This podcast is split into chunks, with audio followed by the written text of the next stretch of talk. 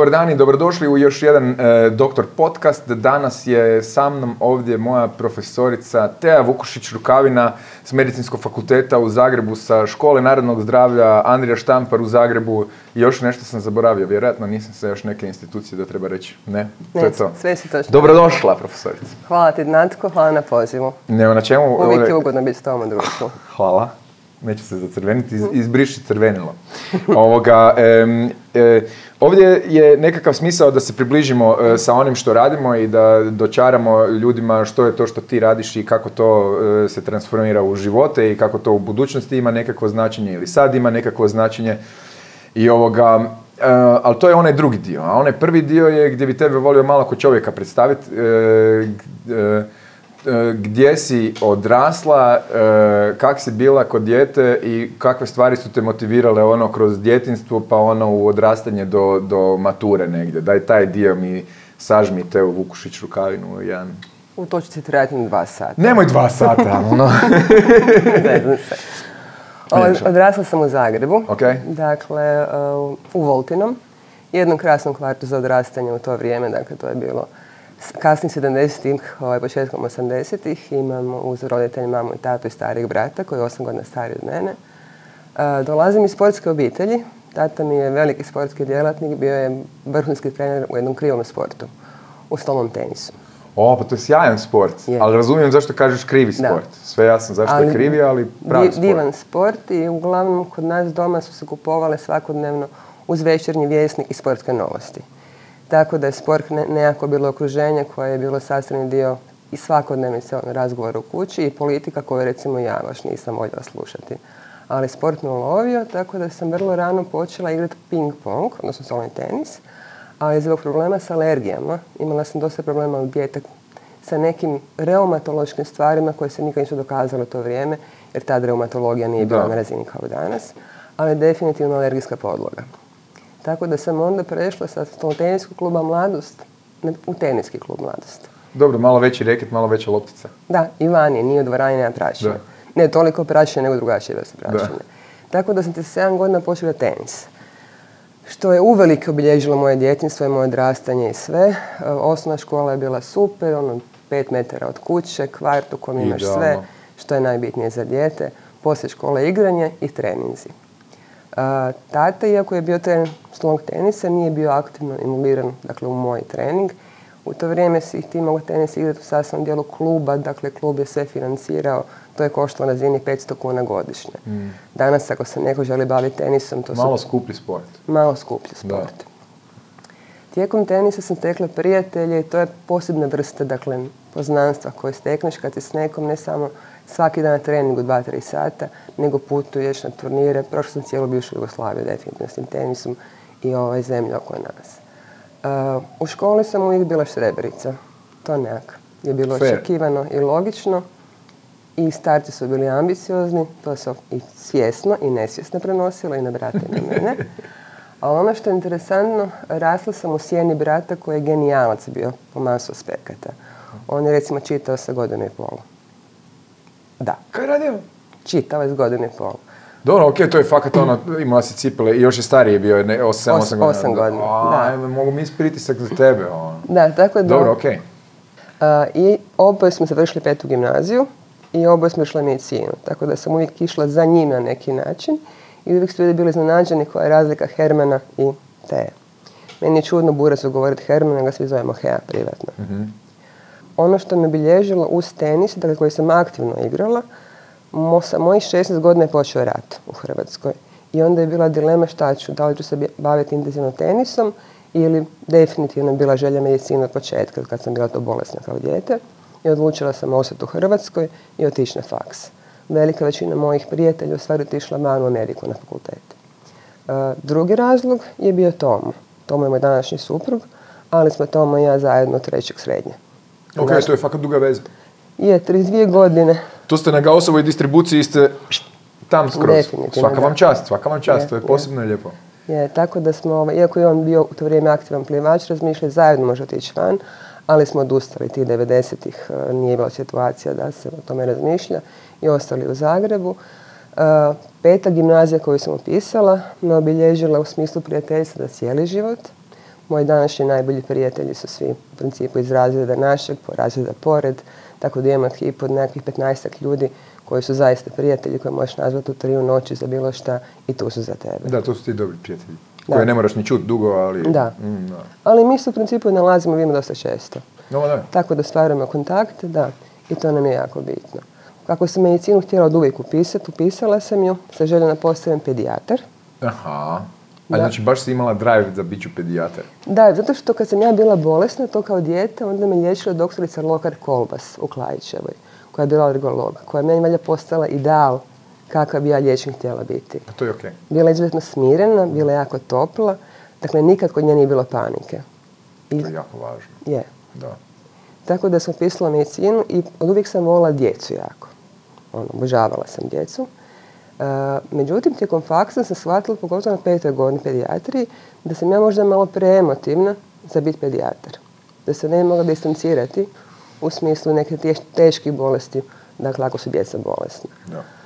Tako da sam e, na šestoj godini upisala uz medicinu, višu trenersku u tenisu, pa sam onda na absolventskoj našoj godini završavala višu trenersku tenisa, koju nisam nikad diplomirala, ali sam uslušala sve kolegije.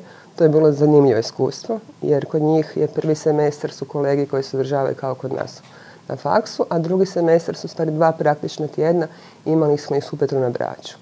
I tu sam To je dobro mjesto za otići na praksu. Je, Da, je. ja volim inače na braću otići kad god da. Znam da ti obožavaš to. Ovo je bio super, ali ne bol, ali bilo jako lijepo.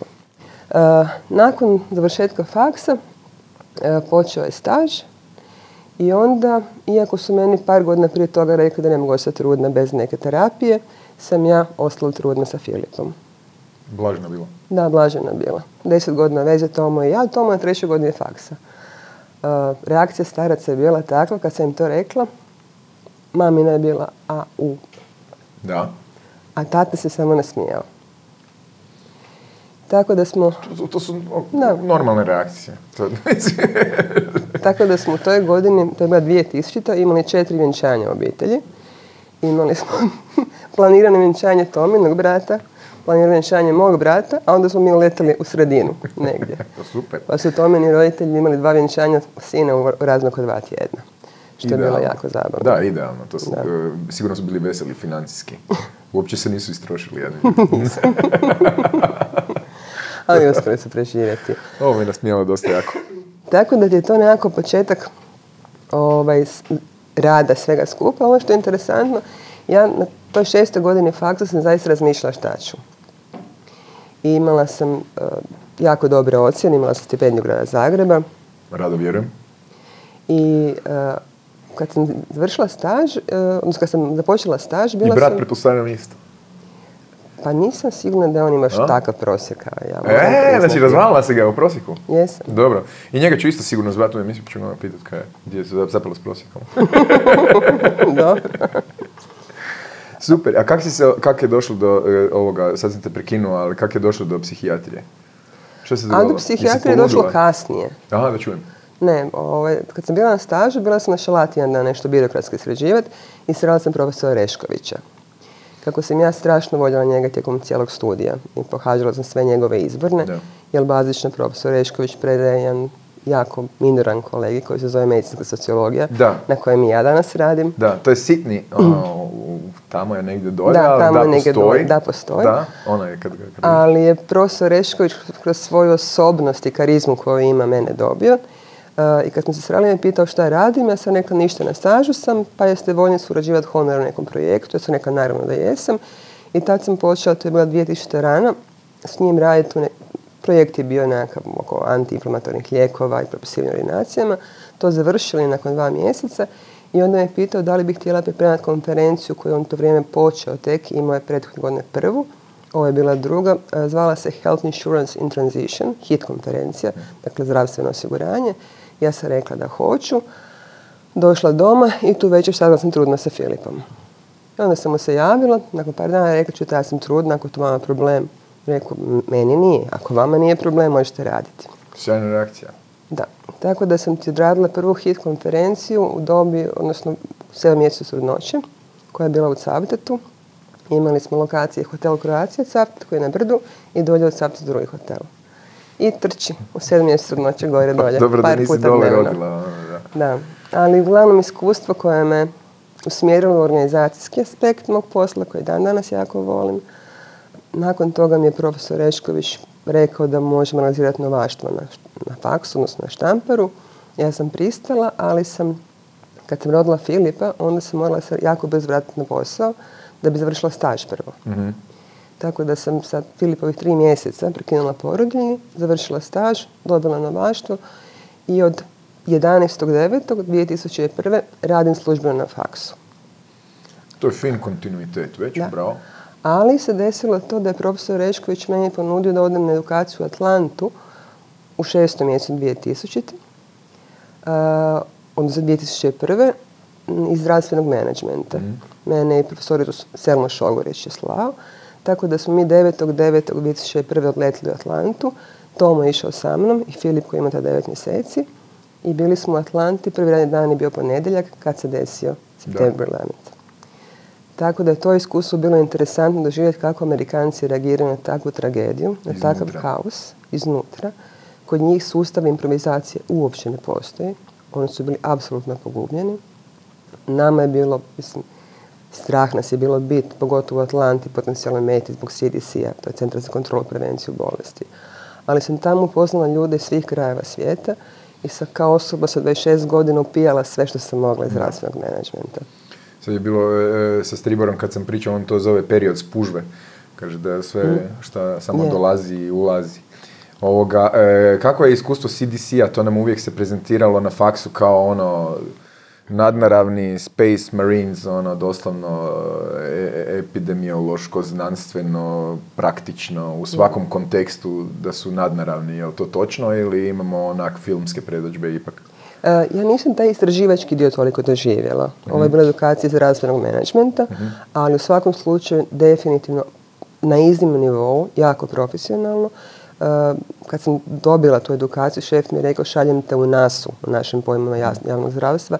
Iz ovog aspekta zdravstvenog menadžmenta to je bilo tako. Da. Um, dio stvari koje si ti prolazio s nama na menadžmentu sad koje imamo, smo mi naučili tada u Atlanti, primjenjujemo i dan danas, koliko Super, su znači, kvalitetne i vrijedne. Učim stvari iz Atlante. Uči stvari iz Atlante. Sjajno, da. to su sjajne stvari. Da.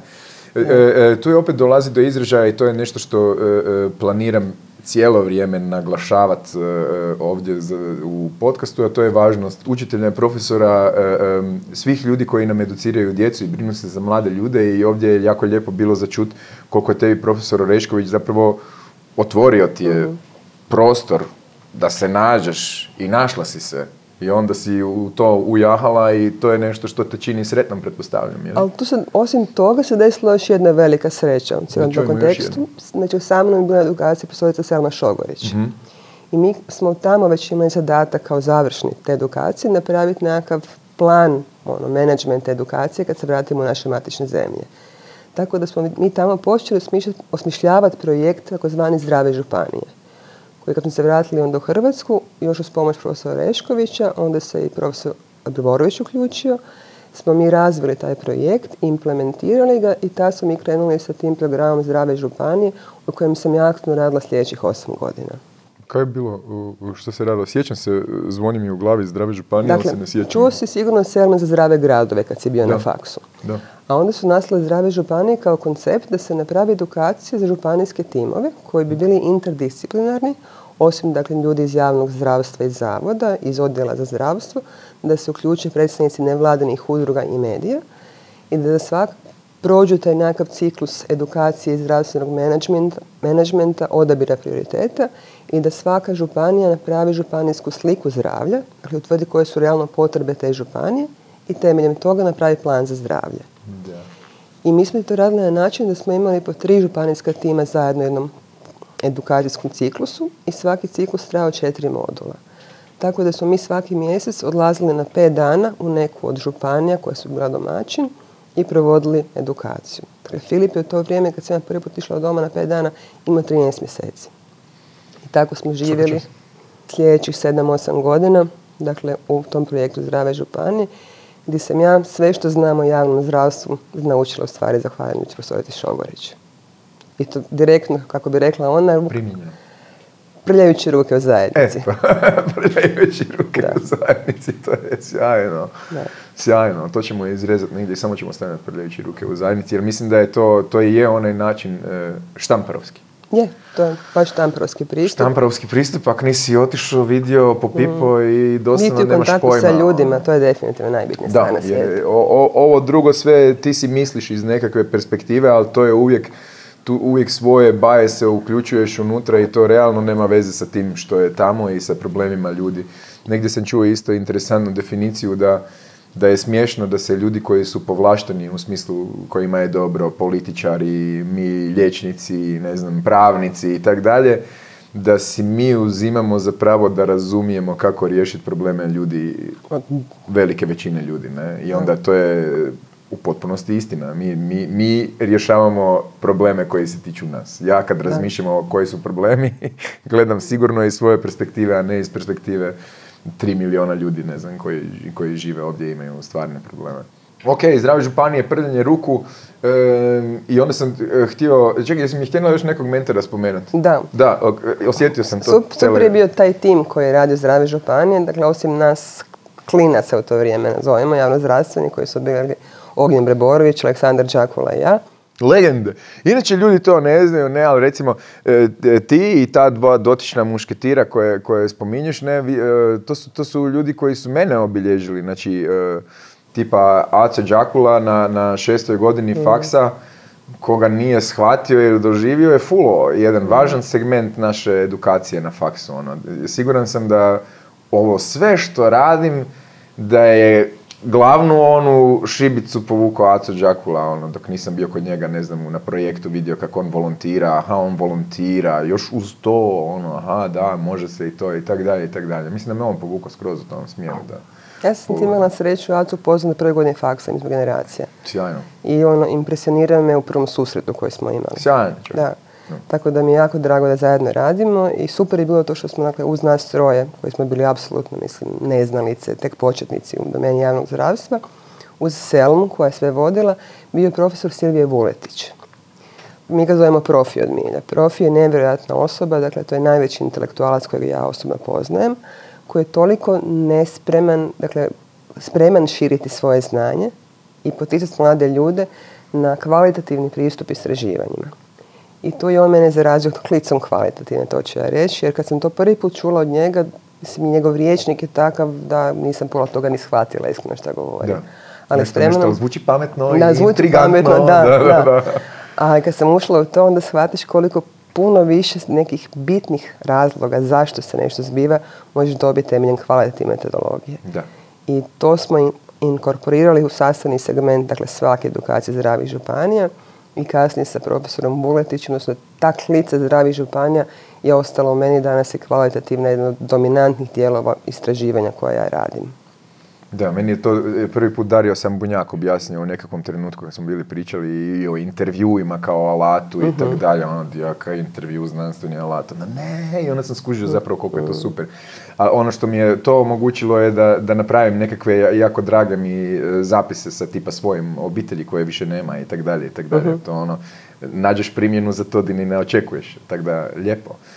Em, dobro, to je ovaj e, štamparovsko-vanjski dio, a ono što me interesira je ovaj unutarnji. Psihijatrijski. To me, ne, znači, nedvoje, ta- baš me ono, jako me interesira kako si došla. Znači, imaš taj štamparovski javno-zdravstveni, gotovo, da, javno ne može se to jednostavnije reći nego javno-zdravstveni dio, i onda s druge strane i psihijatrija. I onda sad, ono pitanje koje se logično nameće je jesmo li svi ludi? Ne, šalim se, ali da možemo... Jesmo, svako je lud na svoj, svako je lud na svoj način, apsolutno. Ti si kvalificirana da to Pa odgovoriš, sigurno. razumiješ jedno i drugo. Kako je došlo do A, psihijatrije i Do to? psihijatrije je došlo slučajno. U stvari, ja sam razmišljala, ako ostajemo na štamperu i dobijem specijalizaciju javnog zdravstva što je bilo očekivano, onda nemam plan B. Znaš. A s obzirom da mi je mama neuropsihijatar, brat psihijatar, cijeli život sam vikala ja neću psihijatar biti. Vi ste luđaci. Ali sam stvari shvatila da imam senzibilitet za to. E, cijeli život mi ljudi govore da znam slušati, da sam jako smirena. I onda smo Ideja u Centru za promociju i prevenciju e, mentalnog zdravlja na štamperu već i prije. Jedan kolega je bio specijalizirao psihijatriju za štamper, međutim otišao je brzo nakon toga. Tako da kada smo kolegica Čivljak i ja izrazile želju da bismo i psihijatriju specijalizirale, onda su nas malo nevoljko gledali, ali je profesor Rešković kao ravnatelj štampara u to vrijeme to uspio progurati. I mi smo dobili psihijatriju kao specijalizaciju, pa sam ja 2005. počela, odnosno 2004. sam počela specijalizaciju psihijatrije, ali sam Luku rodila drugog sina sredinom 2004. Tako sam imala porodiljni i onda nakon toga, dakle, bila na psihijatriji, specijalizaciji. Polako stvari, tri godine radila i dalje zdrave županije paralelno uz specijalizaciju, ali onda sam shvatila da više ne mogu jedno i drugo. I dvoje djece. Fino si se potrošila u tom periodu života. Jesam. Tu si ostarila malo. I onda sam shvatila se moram odlučiti za nešto. Da. Dvije, tako da sam 2008. ili 2009. prestala raditi sa selom na zdravim županijama. Orijentirala se na završetak specijalizacije, na doktorski, završetak doktorskog studija, jer sam imala opet nekakvu sreću, nevjerojatnu okolnost da sam dobila priliku surađivati na projektu koji je u stvari vodio um, University of California, Berkeley, mhm. uh, za zemlje jugoistočne Europe. Pa smo mi u, s kolegama iz Češke i Slovačke smislili projekt o stigmi mentalnih bolesti u tiskanim medijima. To je dan danas top hit aktualna tema.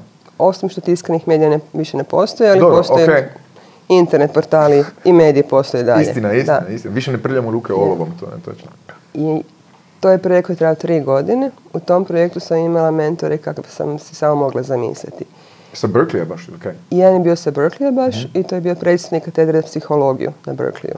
Profesor Steven Hinshaw. Oni su čak i poznati po psihologiji, ne? Jako poznati. On, on najbolje... Čak i ja naću, ja ne bavim se s njim. Da. A drugi je profesor Howard Goldman koji je radio na University of Maryland, ali je bio dugogodišnji glavni urednik Psychiatric Services, to je glavni časopis Američke asocijacije psihijatara. I uz njih dvojicu smo, dakle, naš projekt je dobio ono, vjetar i napravili smo dva doktorata, tri rada iz projektića koje traju tri godine. Sjajno. Ono optimum zapravo zvuči, a? Tri godine, sve se porješavalo i to. Super. Šta ste naučili u tom projektu? Šta je bilo, koji je bio zaključak? Zaključak je bio... Je li to početak tvoje ljubavi prema medijima? A, Ili je to već bilo prije? Početak prema ljudi medijima je počeo 2002. godine. Kroz to poznanstvo i suradnju sa Selom Šogorić imala sam priliku doći u Motovonsku ljetnu školu promocije zdravlja koja se nekad održavala na način da je bilo 12-13 tečajeva vezanih su promociju zdravlja, svake svoje tematike i koji su održavali u Motovunu. I profesorica Goga Pavleković je vodila prethodnih godina tečaj koji se zvao Mediji zdravlja. I onda se 2001. godine desila afera Baxter. Poznata afera. Poznata afera u kojoj dakle, je 21 osoba umrla u roku od 5 dana zbog problema na dijalizatorima koji su bili dakle, od proizvođača Baxtera, ali uvezeni od strane plive. Problem je bio što nije postala komunikacija u sustavu zdravstva niti vertikalna, među odjelima za dijalizu, niti horizontalna, da bi se mogli upozoriti na neki način što se zbiva od nadležnih institucija od Ministarstva zdravstva. I onda smo Mario Harapin i ja prepoznali to kao mogućnost da napravimo tečaj medije i zdravlje u smislu komunikacije u kriznim stanjima. I tada sam ja prvi puta uz Gogu i Marija sudjelovala u organizaciji tečaja i zaljubila se u taj dio svega. Na tom smo tečaju napravili role play sličan kao što si ti imao kad smo bili na menadžmentu. Međutim, put smo imali stvarno prave novinare koji su glumili doktore, a doktori su glumili novinare i to je bilo fascinantno iskustvo svima. I tu sam se ja zaljubila u taj odnos medija i zdravlja, ali s ciljem unapređenja komunikacije novinara i zdravstvenih djelatnika.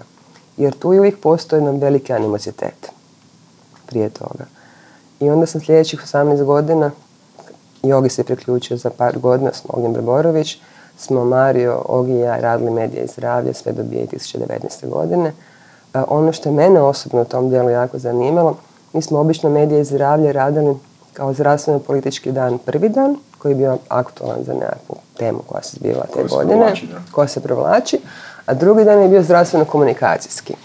I tu smo, u stvari ja sam imala najveću ulogu, smišljavala koncept tog dana deset godina su bili u Motovunu, pa smo prešli u Grožnjan. E, velika većina stvari su bile nekakve seminare, vježbe na otvorenom.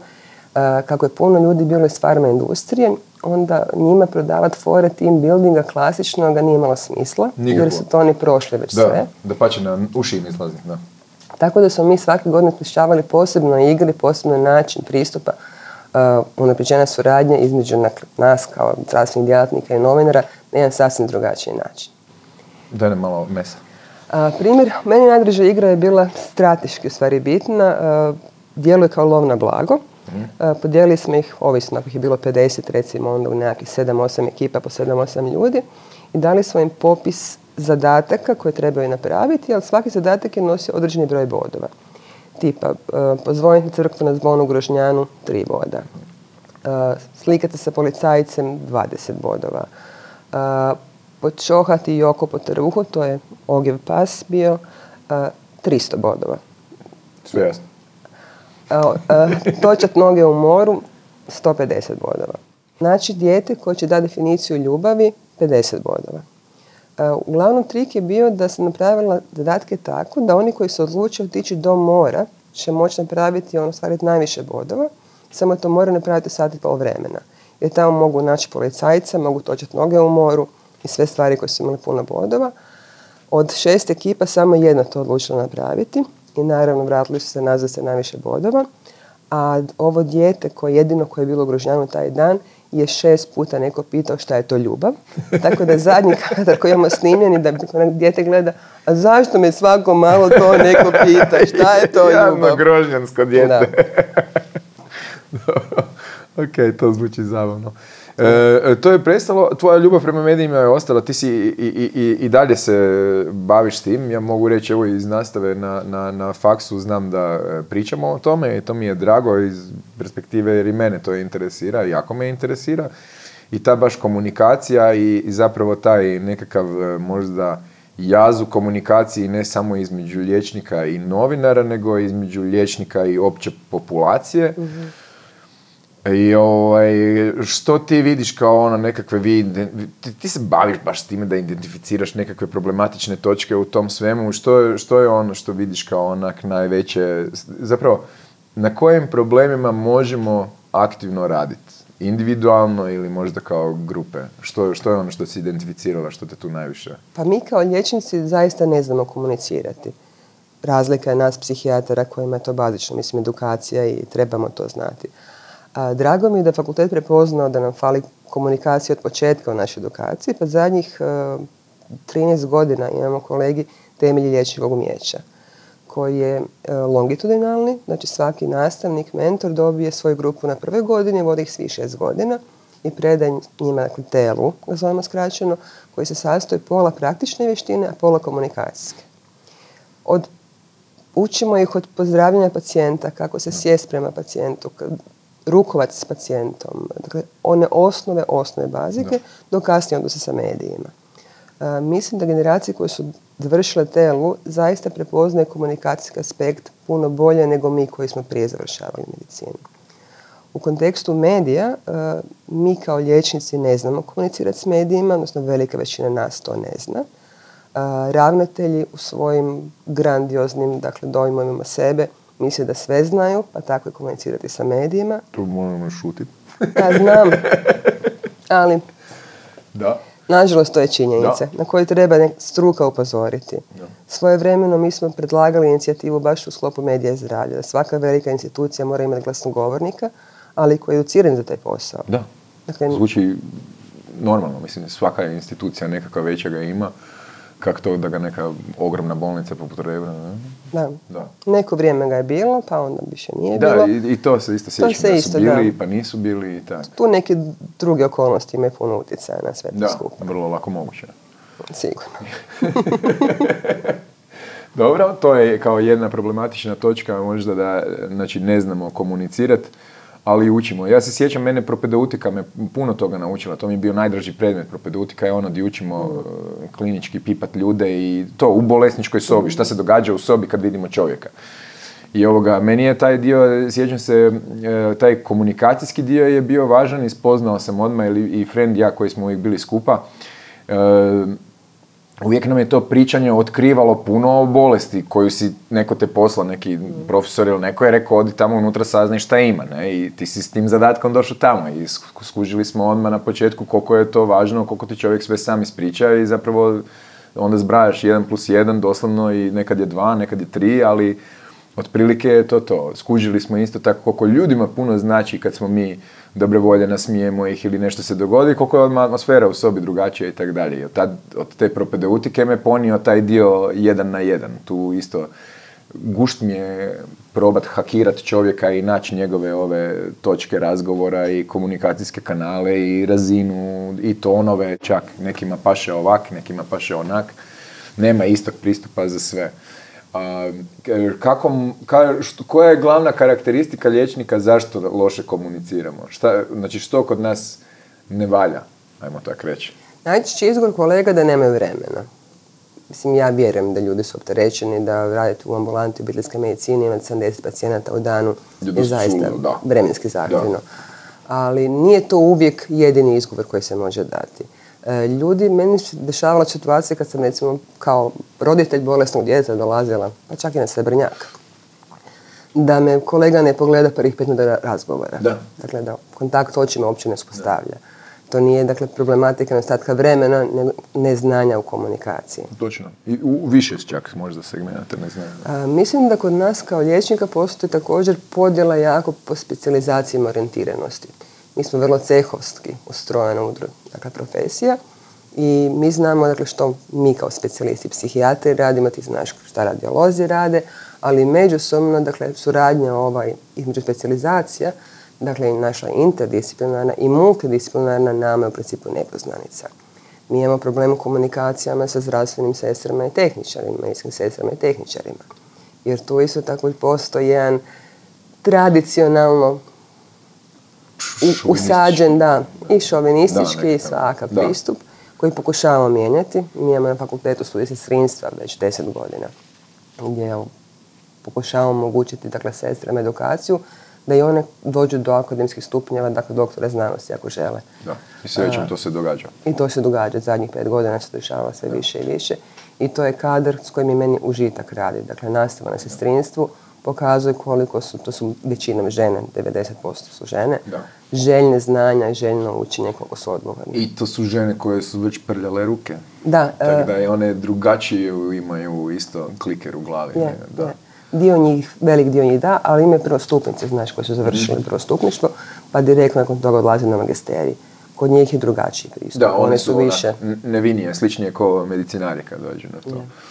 O, dobro. E, a što možemo napraviti? To je onda pitanje za komunikaciju. Ok, imamo predmete. Ja, e, neki dan sam držao predavanje o ultrazvuku i, i, jučer je bilo nešto vezano za debljinu i tak. E, taj kontakt koji si spomenula, ulazak u ordinaciju, je, je, meni je važan za postavljanje dijagnoze i za svu komunikaciju i za compliance prema pacijentu. Ja mislim da je taj, taj dio je ključan da bi uopće imali efekta u tom odnosu. Ovo što si rekla da čovjek ne pogleda pacijenta dok ne uđe mm. unutra, mislim da je to kriminal, da se tu trebamo svi zapitati.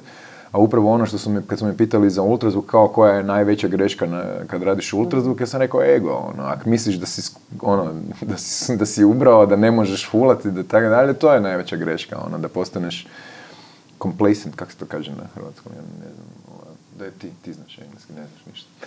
Ok, um, um, kako možemo, kako možemo postati bolji e, liječnici, bolji medicinski djelatnici, bolje medicinske sestre, bolji tehničari, bolji ljudi, kako možemo bolje, bolje komunicirati. Ja nekako mi se čini da to polazi od nas i kako je nama samima i koliko smo mi u stupnju u kontaktu sa sobom. Jel griješim u tome ili? Ja isto mislim da je to prvenstveno koliko mi osvještavamo to kao bitnu stvar.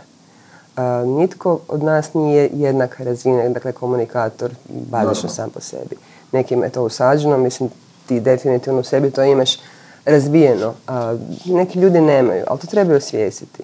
Jer e, u medicini komunikacije je, ono, učili su nas naši stari profesori, dobra anamneza, dakle 50% dijagnoze. Da. I to samo anamneza. A onda još status. A to isto spada, i status čak spada u komunikaciju. Da, može, za statusa, naravno. Da. Bitno je stvariti kontakt sa pacijentom i da pacijent to prepoznaje. Te odnos povjerenja koji se stvara s pacijentom kroz dobru, dobru komunikaciju je užasno bitan. I kasnije nam omogućuje dakle, da dijagnostički i terapijski plan napravimo zajedno sa pacijentom. Mislim, mi sad imamo taj ideal partnerskog odnosa. A živjeli smo godinama to jednom paternalističkom odnosu između pacijenta i liječnika i trebamo mi napraviti taj jedan shift u našim paradigmama da su naš pacijenti partneri i da trebamo tako pristupati njima. Da, na nama je red, jel tako? Na nama je red. Na nama je red, da. Mi se uvijek žalimo, volimo se žaliti kao, a, pacijenti su bezobrazni, a, pacijenti traže, a, pacijenti ovo, ali ja isto mislim da je na nama red. dobar dan. Mlađe generacije će to tražiti od nas i očekivati. Da, pa i već pa to se dešava. Se to događa, ono, pogotovo evo tipa, baš si spomenula pedijatriju, u mhm. pedijatriji ja mislim da je to trend da mlade mame više nemaju milosti prema mhm. ovim patronizirajućim, makar i to i dalje doživljavaju. Ono. Sport je jedan dio na koji ću se sigurno vratiti. Uh, imaju još dva dijela koje me posebno profesionalno interesiraju, a jedan je management, a mhm. drugi je zdravstvena pismenost. Ove medije smo malo prošvrljali, ali tu isto još nismo dovoljno zataknuli prvo bi malo menadžmenta proroštao onda. Management u zdravstvu. Znači ja osobno sam upisao taj e, postdiplomski jer me to jako pali da naučim više alata. Čak sam i na, na, kad sam bio znanstveni novak na Srebrnjaku, onda smo čak tam sa Đakulom sam povukao nekakav predmet da napravimo ovoga e, management za engleske studije, kratki izborni, negdje je to bilo.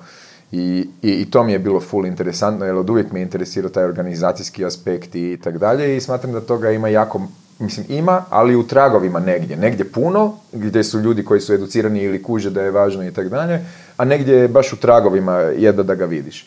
Um, koje je tvoje mišljenje uh, kako treba implementirati um, to rukovodstvo, rukovodstvo, jesam dobro rekao, rukovoditeljstvo ili kako već se kaže to, da, nešto to kako to implementirati u ovu našu struku koja je do sad bila onak, ono što mi je smiješno zapravo mi smo u teoriji jako znanstveni, a u praksi, pogotovo na ovim prostorima, smo znali biti lišeni bilo kakve znanosti i mm. raditi sve ono odokativno, ono, tipa te stare generacije ravnatelja, ono, malo tko je imao analizu podataka o, o outcome measurementsima, to jest o mjerenju ishoda, sad pričamo kao vruća tema, to je već 20 godina apsolvirana vruća tema vani, bi rekao, jel? Um, šta možemo sa managementom sve pokrenuti ovdje i koje su stvari gdje misliš da, da trebamo reagirati, implementirati, idemo biti malo provokativni, jel trebaju ono što vole ljudi, menadžeri, bolnice voditi, a ne doktori i tak dalje. Ajmo o tom malo probijati. Apsolutno mislim da trebaju bolnice voditi menadžeri. Zdravstveni sustav je financijskom smislu najzahtjevniji sustav koji, dakle, mislim, naši sam grca u dugovima zadnjih deseta godina. godina. Ne znam koliko reformi zdravstva smo službenih i neslužbenih prošli. Međutim, bez dobrog upravljanja, a koje može biti samo temeljeno na dobrom upravljanju u smislu liderstva i menadžmenta, nećemo ići dalje. Mi svi znamo, dakle, neformalno koji su glavni problemi hrvatskog zdravstva. Postoji jako velika politička komponenta, neke stvari se ne smije dirati, ali isto tako postoje stvari koje se, ako se daju u pravim ljudima, koji znaju upravljati organizacijom, a bolnica je jedna, KBC je jedna ogromna organizacija. Žestoka Izuzetno kompleksna. Možda ljudi ne kuže, to je ogroman poslodavac i jako velik potrošač para iz proračuna, hrpa ljudi svakodnevno fluktuira kroz te prostore i tako dalje. To je ogroman Mislim, logistički zahtjev, sama amortizacija, mislim, ono, prehrana, pranje, šta god hoćeš. Da, struja, voda. Da. E, to trebaju raditi ljudi koji imaju edukaciju s toga. Razumijem, doktori su narcistični, znaš, mi smo svi narcistični, malo orijentirani. Jesmo, mislim, priznam i za sebe naravno. A, I teško je nama prepustiti kontrolu nekom drugom. Dakle, možemo napraviti način, ono što pokušavamo mi barem napraviti na menadžmentu, da postane uvjet u zakonu za bilo koju rukovodeću poziciju, dakle u zdravstvu, da moraš imati nekakvu edukaciju iz menadžmenta, ne baš neki tečaj u trajanju dva tjedna, ali tipa naš poslijediplomski studij ili uh, program koji imamo pri udruzi poslodavaca u zdravstvu. Dakle, neki kompleksni... Nešto čuo pojmove barem. A da smo spremni za vrijeme da nam ekonomisti, koji su baš zdravstveni ekonomisti, vode bolnice, mislim da još nismo došli do toga, iako mislim da bi to, trebalo napraviti. Da bi, ja? Da. Da, ja kad gledam prema tome, me onak imam malo, e, u strahu su velike oči onda uvijek imam osjećaj kao jesu li svjesni moralno etički, ne, ono, sve implikacije, ono, to. A, mislim, gle, vani Može li postoji... čovjek koji nije zaprljao ruke, karikiram, osjetiti onaj dio koji je gore bitan, ne? jer to si uvijek mislim ono kao... Ali vani postoji sustav da imaš medicinskog direktora bolnice, Da. dakle, i imaš ekonomskog direktora bolnice. Njih dvoje blisko surađuju, dakle, ovaj se brine o stručnim pitanjima, a ovaj o ekonomskim pitanjima. Da. To je pitanje zapravo više odgovornosti. Vjerujem da i ovdje imaju savjetnike, ne, i Postoje imaju, i imaš, ne znam, ravnatelj, pomoćnik i tako dalje, ne, to je otprilike ta dioba, ali valjda je pitanje odgovornosti. Ja mislim da je tu važno da se drugčije ponašaš kad si savjetnik za ekonomska pitanja, a drugačije Da. kad si proglašen jedinom isključivom osobom za ekonomska Da. pitanja. Da. Ovoga, e, htio sam te malo još o, o ovim stvarima gnjavit, em, kak se zove, što se tiče zdravstvene pismenosti na prošlom Back Together summitu i hvala ti što si bila i hvala ti što ćeš doći opet. E, je, ovoga, Hvala ti što si me pozvao, što ću me ponovno pozvati. ovoga, je bila, bila je tema zdravstvena pismenost i to je tema koja mene osobno ovoga, jako in, zaokuplja u svakom pogledu, jer se svaki dan susrećem s njom u, u, u populaciji sa zdravstvenom pismenošću, nepismenošću, u ordinaciji, isto tako i onda u medijima i u, znači doslovno u svakom dijelu života vidim da je zdravstvena pismenost slash nepismenost jedan dio di možemo reagirati. I taj, taj dio je onaj koji je mene iskreno e, zaveo da krenem u ovu priču sa društvenim mrežama, jer sam mislio, pa ak jedna osoba čuje to, možda skopča neke, možda neke promijeni, ja sam zadovoljan i sretan. Sad ono što znam je da sam utjecao na više od jedne osobe, nadam se i pozitivno, ali je, poanta je u tome što sve, ti znaš sve definicije zdravstvene pismenosti, to znam, to sam već čuo, ali koje su, zapravo kak sve zdravstvena nepismenost ili zdravstvena pismenost utječe na naše zdravlje kao populacije? Kolika je veza između tog faktora i zdravlja nacije? Možeš li to staviti u korelaciju uopće ili jesam preabstraktan? Nisi, ali neka istraživanja pokazuju dakle, da je zdravstvena nepismenost, razin, razina zdravstvene pismenosti, dakle bitni čimbenik e, zdravlja ukupnog osobe nego recimo socioekonomski status. Dakle, zdravstvena pismenost je nešto što nama određuje kako ćemo se mi ponašati, koliko ćemo mi biti bolesni ili zdravi. Zdravstveno nepismeni ljudi. Znači, to su ljudi koji ne razumiju informacije koje pišu na lijeku, koji ne razumiju šta im doktor uopće kaže. Tu postoji jedan problem nas kao doktora, da se potrudimo da malo spustimo razinu jezika, Da. da čovjek koji je preko puta nas razumije šta mu mi govorimo. Dakle, ljudi koji su zdravstveno nepismeni češće su bolesti, češće odlaze doktoru, rijeđe koriste preventivne preglede. U konačnici, gledajući ono ekonomski, jako opterećuju zdravstveni sustav. E, Zdravstvena pismenost se može podići, ali za tu treba biti jedan pristup koji je sustavan. Dakle, ako to ne može biti, ovo što ti radiš je sjajno i fenomenalno, ali ti dopiriš do jednog dijela ljudi, znaš, ko- koji inklinira prema tebi, Tako koji je zainteresiran za tebe, Oni koji već jesu profilirani su malo. Pismeniji, ajmo Da, reći, pismeniji su sigurno. Da. Ali treba doći do one populacije koja je zdravstveno praktički nepismena. Tako je. Dakle, i prema njima djelovati ili omogućiti na neki način pomoć, dakle da ljudi postanu svjesni u sustavu zdravstva koji rade kad prepoznaju takvu osobu. A to nije teško prepoznati. Nije teško prepoznati. Dakle, da pomognu Da. da prilagode način komunikacije.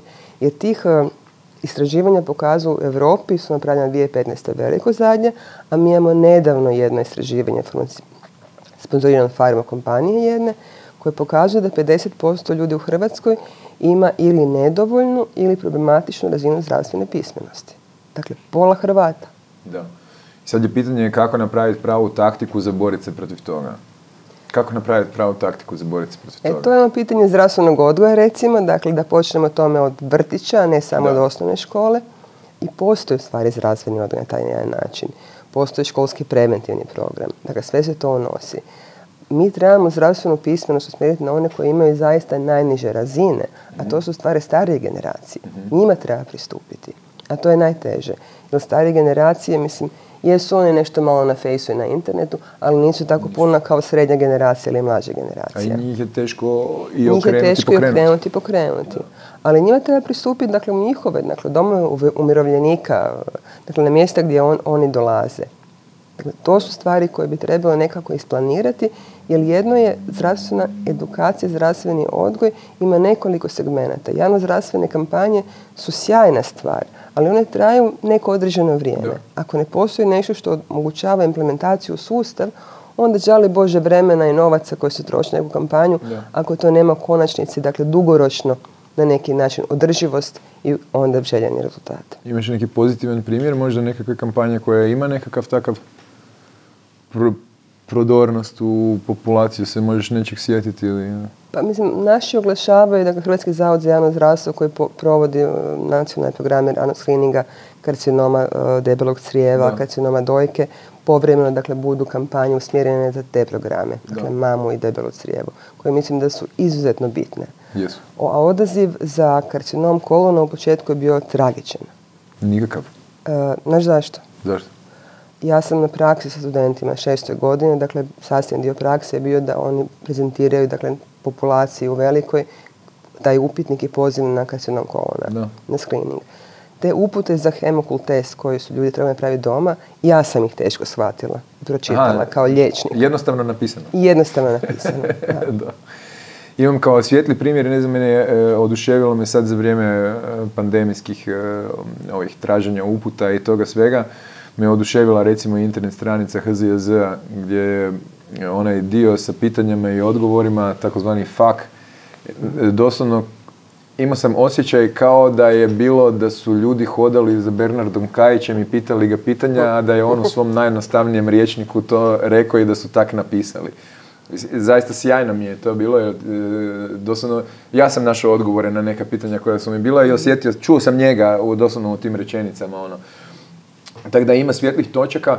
A e, koje alate misliš da možemo koristiti, znači e, javno zdravstveno, e, štamparovske, da pojačamo to? Rekla si ono, domove za starije i tak dalje, rekla si zdravstveni odgoj, ok. E, pričalo se puno o zdravstvenom odgoju, tu onda dolazimo do ovih isto konflikata, šta se smije govoriti, se smije reći penis ili bulva, ili šta ja znam onda sad imamo pokrete da, e, da se normalizira riječ uopće vulva u, u, u, ne znam, u javnom prostoru i tak dalje. Znači tu smo sve i mi smo između tabua i ne, mi bi pričali, ali ne bi pričali i tak.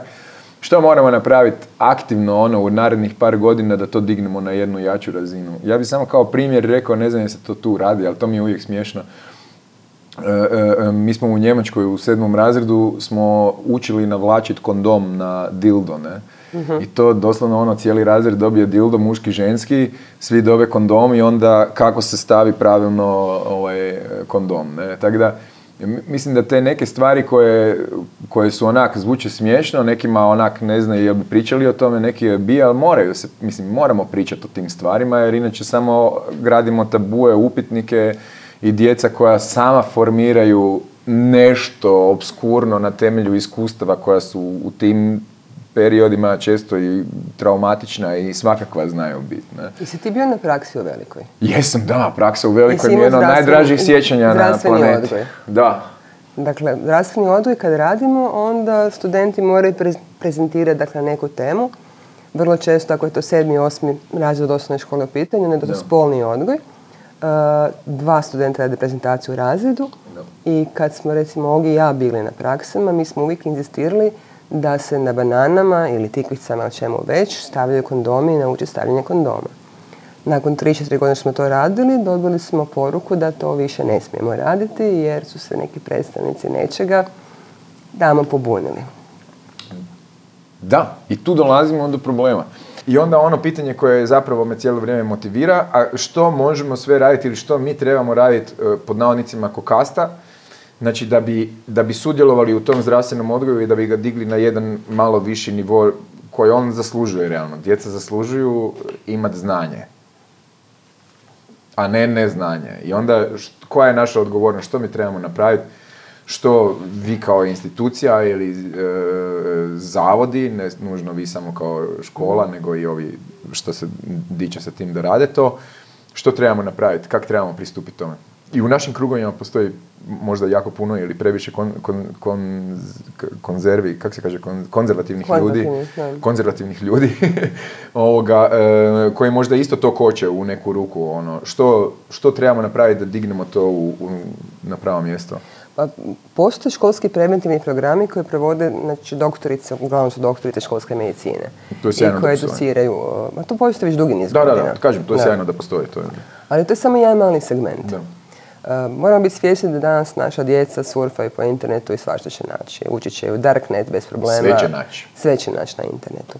Na nama je odgovornost da ih onda upozorimo to što su našli na internetu, je to realno, ili to stvarno ili nije stvarno. Mislim, doći ćeš, na, ne želiš čuti, ali Da. Lola će imati 16-17 jako brzo. Da. I o nekim stvarima će trebati razgovarati, znaš.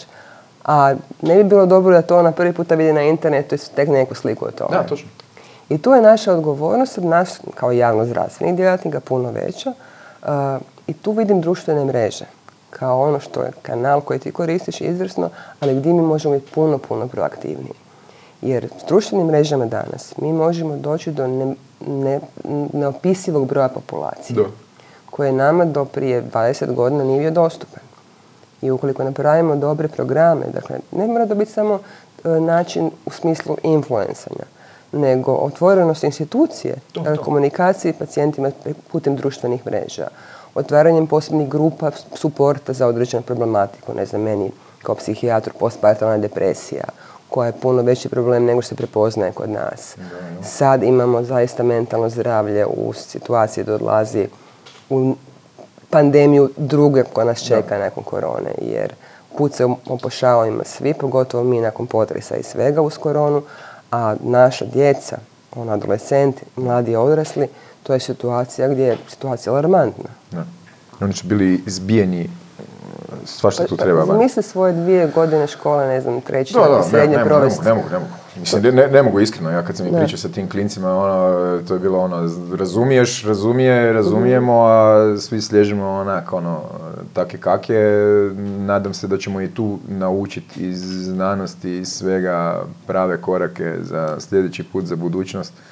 Mislim da smo tu isto, bolje da ni ne ulazimo, ali smiješni smo bili u tim organizacijama, ne samo mi, nego mislim globalno, ove, one ideje, ali onak, treba pristupiti e, adekvatno u svakom slučaju, a to ćemo naučiti iz znanosti, tako da nadam se da će i znanstveni rezultati biti napravljeni kak spada.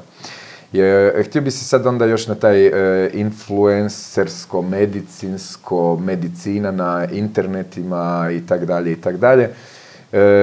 Što, što je ok da liječnici rade i, i, i ne samo liječnici, nego realno ja pozdravljam sve koji se pojave na internetima da pričaju o tome što rade i predstavljaju realnu sliku toga što rade. Ne sviđaju mi se nikako ono, fake priče, i ovoga, i draže mi je se pokazati kao tipa čovjek koji ne znam sve, niti imam mišljenje o svemu, ni, o nekim stvarima čak rađe i šutim jer ne znam ili nisam dovoljno razmišljao. Em, što, kak se trebamo mi ponašati kao liječnici na internetu ili zdravstveno osoblje em, i koliko je, znači, spomenula si institucije u tome, koliko možemo povući institucije da budu aktivnije. Znači, daj mi prvo reci, jel, jel ja pretjerujem, karikiram, i e, što bi liječnici i- i medicinsko osoblje trebalo raditi na internetima po tebi ili po e, onom što znaš od svega. Ja mislim da ti uopće ne pretjeruješ i da si ti za razliku od nekih drugih jako svjestan, dakle upravo si sam naglasio o čemu nešto znaš, a o čemu zaista ništa ne znaš.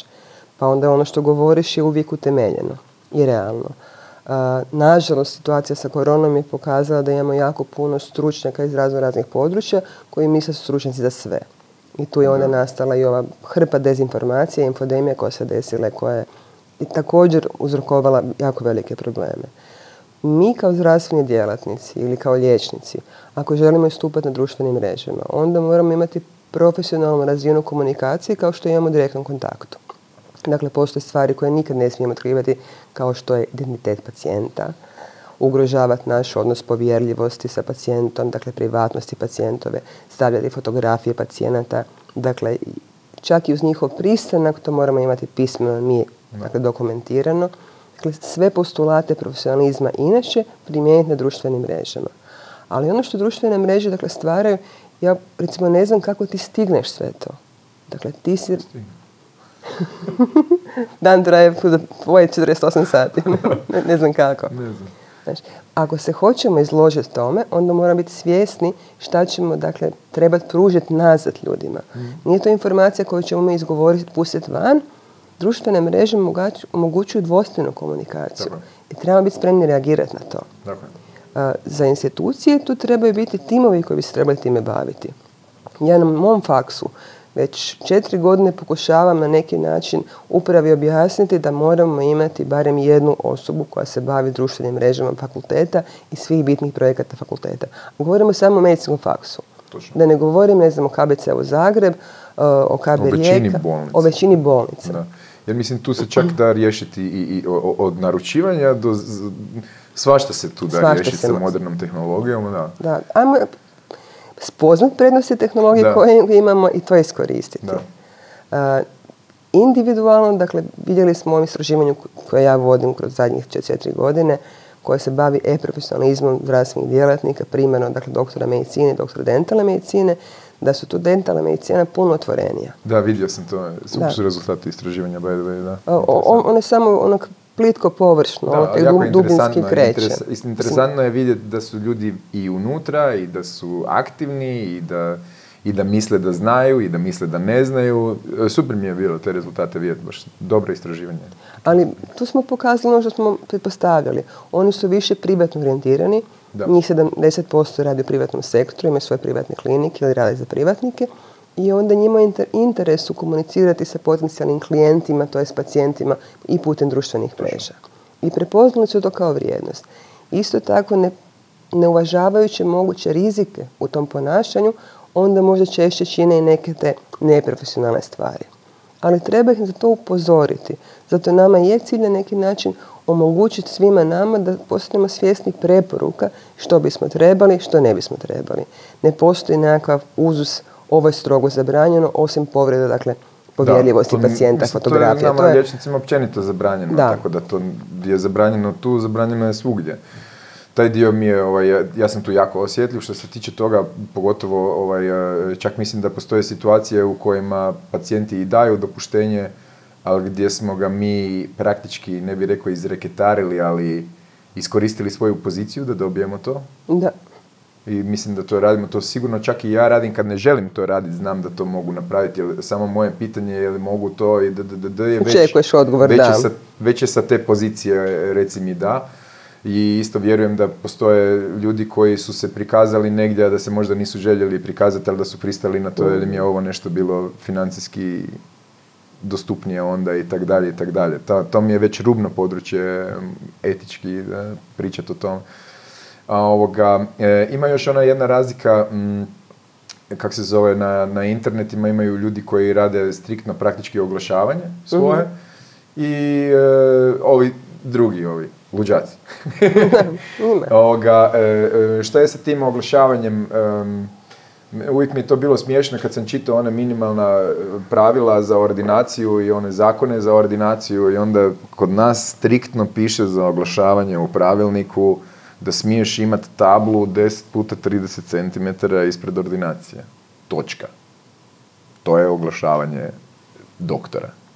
I ne znam kaj je još bilo unutra napisano, ali sasvim sigurno nisu jumbo plakati. Mhm. Mislim da unutra sigurno nisu definirane društvene mreže, bar bile tad prije 10 godina kad sam zadnji put gledao taj pravilnik, ali vjerujem da niko nije reagirao na to.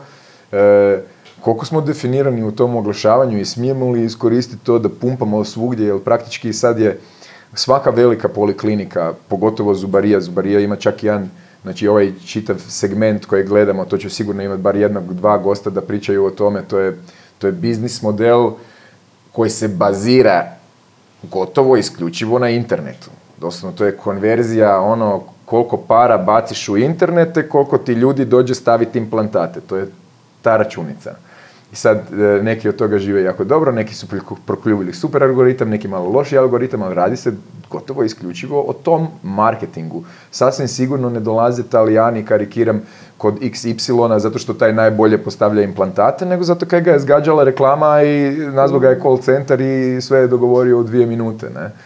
Di je granica? Mislim, meni je to, ono, di je granica? Jer sad i, i, i, i liječnici, e, ne samo dentalne medicine, nego tipa estetika, derma, pogotovo te, to su sve reći, vizualno orijentirane vizualno orijentirane e, grane su sad u istom tom u istoj toj napasti mega marketinga bi ja to nazvao da, ne? sad di je, to? Ne, ako se držiš pravilnika ko kak se ja uobičajem držati pravilnika onda završiš sa svojom pločom iznad i čudiš se zašto niko ne ulazi danas ne?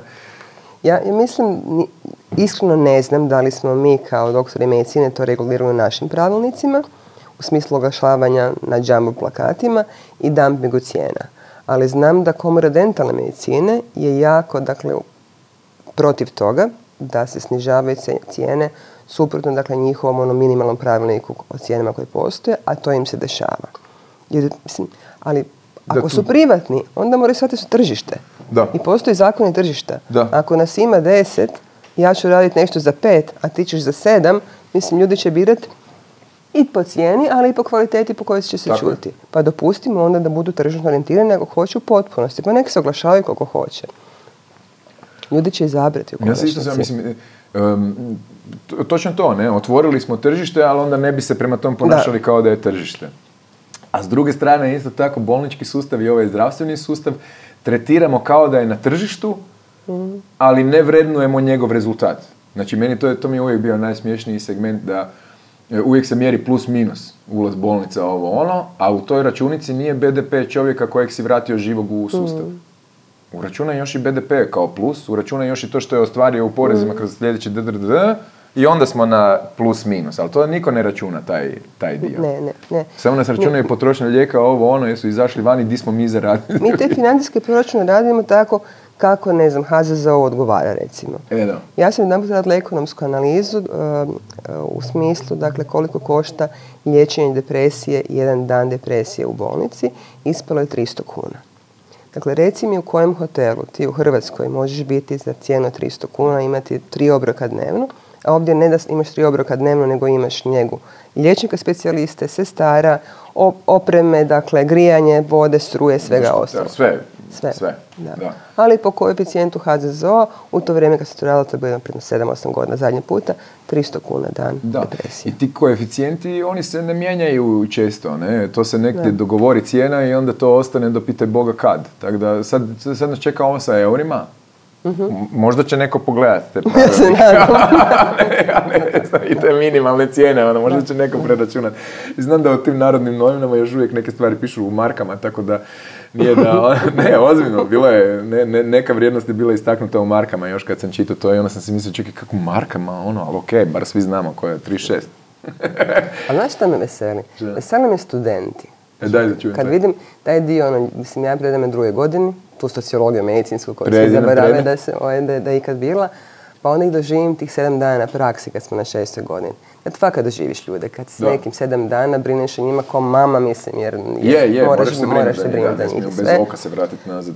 Definitivno. Ono, ovaj, I koliko oni su u principu u svojim idejama napredni, koliko bi oni htjeli realizirati.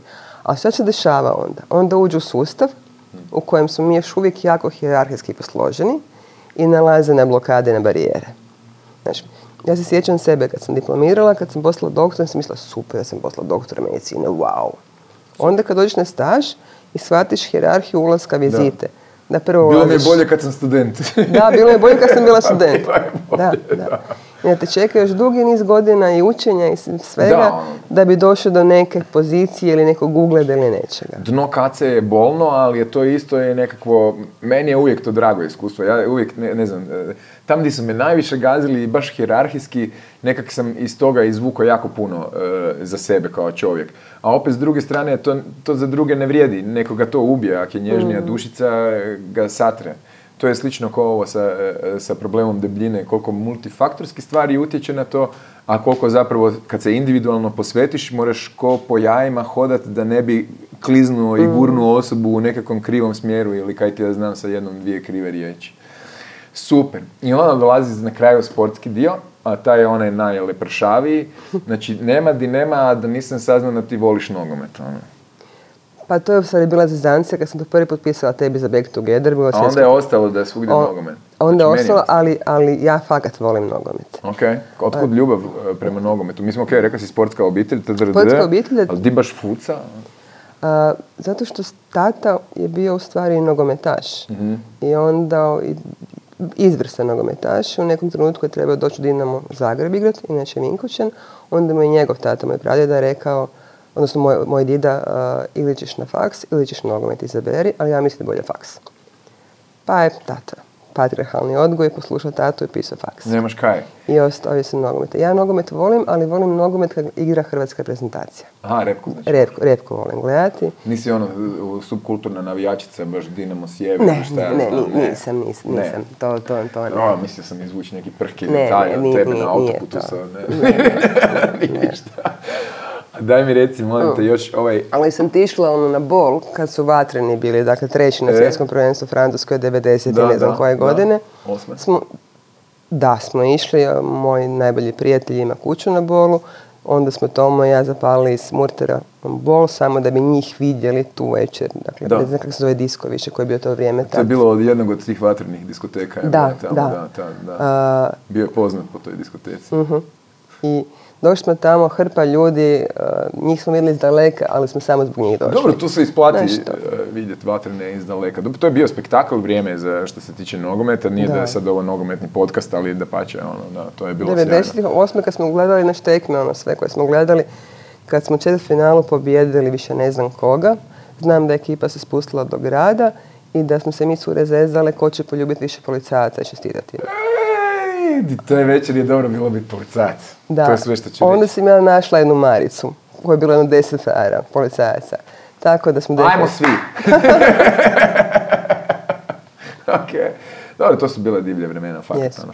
A ovoga, e, i sad ono naj, e, najdraže i šećer na kraju. Um, rekao sam koliko su važni profesori i učitelji, učitelji u, u, u kindergartenu, to sam iz tebe kao studentice ili čovjeka koji je onda imao mentora i možda danas i dalje još imaš. A kako se ti danas osjećaš u ulozi e, profesorice i mentorice i svega toga? Kako, kako ti to ide, kako ti to leži i uživaš li kad nekome daš nešto?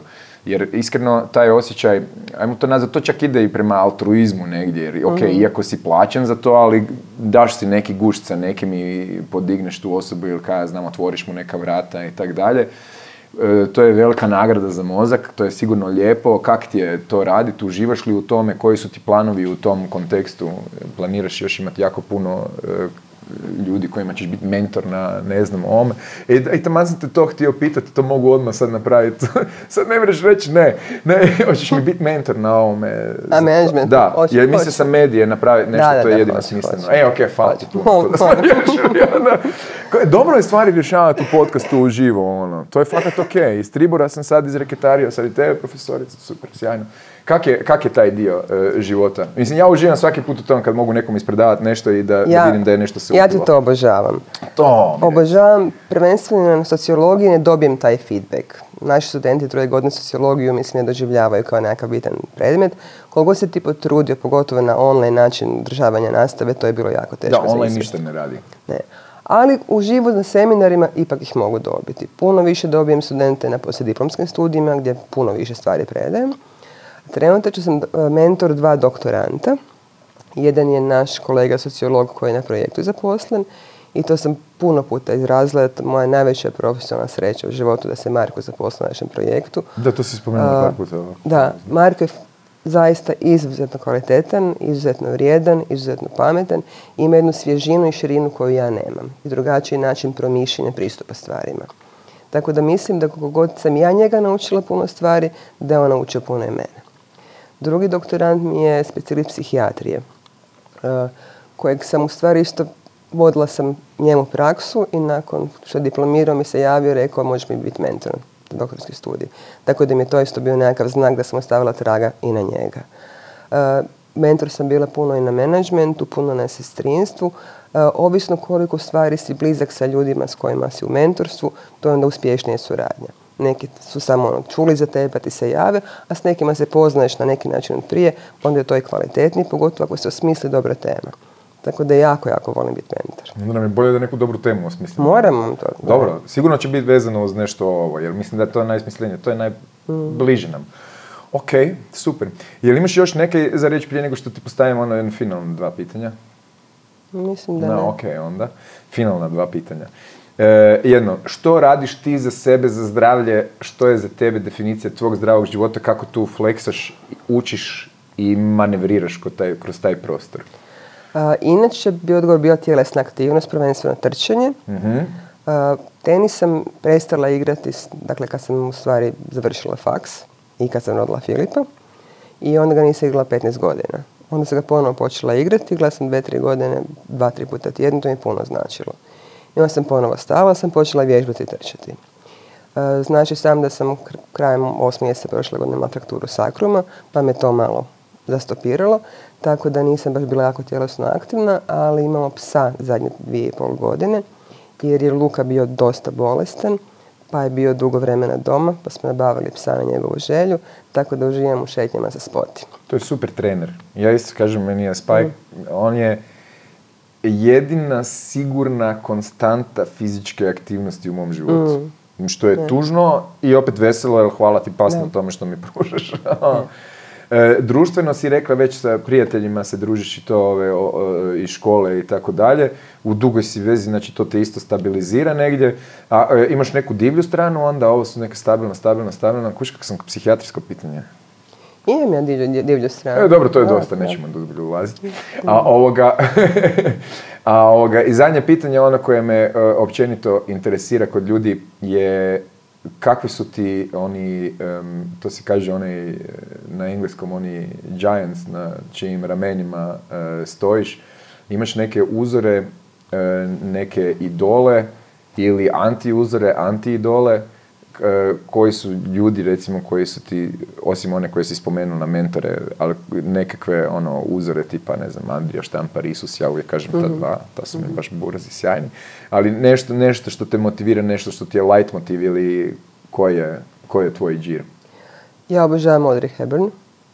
Dakle, Žena, hvala Bogu. Da, Da. dakle ne samo zbog estetike i tog dijela, nego svega što je postigla u humanitarnom radu u životu i koja se nesebi, nesebično davala drugima. A, tako da mi je ona uzor u tom jednom aspektu.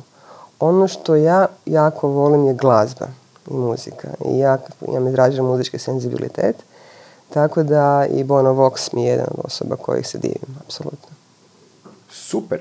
To su dve netipične stvari kad bi jednog liječnika i liječnicu pitao, ono baš lijepo da si to izvukla. I ono što bi se samo onda još dotaknuo, neću završiti, nego bi se još dotaknuo samo jedne poruke koja je možda za kraj dosta dobra, a to je altruizam opet onda. Sad si spomenula Audrey Hepburn i to. E, em, i, i- igra li to kod tebe ulogu u životu? E, I smatraš li da kao društvo možemo više gurnuti isto i altruizam, možda kroz zdravstvenu pismenost, ali zapravo je altruizam dio zdravstvene pismenosti, jer kad pomažeš tebi je bolje, zaista ono, i tako da ono, pozivam sve da nesebično probaju pomoći, da fakat je okej. E, kak ti gledaš na altruizam, kak ti to upražnjavaš, gledaš? Pa ja mislim, na- naši studenti uvijek kažu da su pisali medicinu da bi pomagala ljudima. Znači, da je ta altruistička komp- komponenta iščezne tijekom šest godina studija za jedno 50% ljudi sigurno. E, meni je on užasno bitan. I jako mi je drago jer ja, raditi u javnom zdravstvu ne vidiš direktan učinak na pojedinca. I na populaciju, pokazatelje tvog rada se pokazuju za jedno 5-10 godina. Da. Tako da mi ovaj klinički dio segmenta rada koji radim sa studentima, ambulanti za strane studente, jako bitan i osjetim dakle, koliko mogu ja kao liječnik, psihijatar pomoći nekom i kako vidim rezultate mog djelovanja. Altruizam je bitan ne samo u tom segmentu kliničkog rada, nego i inače. Dakle, on, to su mi naučili roditelji koji su zaista nesebično pomagali mnogom, ono, užasno velikom broju ljudi. Mamo i tatu su zvali u ne znam koja doba noći sa razno raznim pitanjima da li se može pomoći po bilo kojem aspektu i tu su oni, oni su mi uzor u altruizmu. Sjajno, sjajno. Kraj, bolje ne može za kraj. Puno hvala, profesorica Teja Vukušić Rukavina bila je danas s nama. Hvala na gledanju, hvala što si bila ovdje, hvala što si sve to nam ispričala. Nadam se da ste naučili, vidjeli i da vam je bilo lijepo koje meni. Vidimo se sljedeći put. Ćao, bao bok. Hvala tebi na pozivu.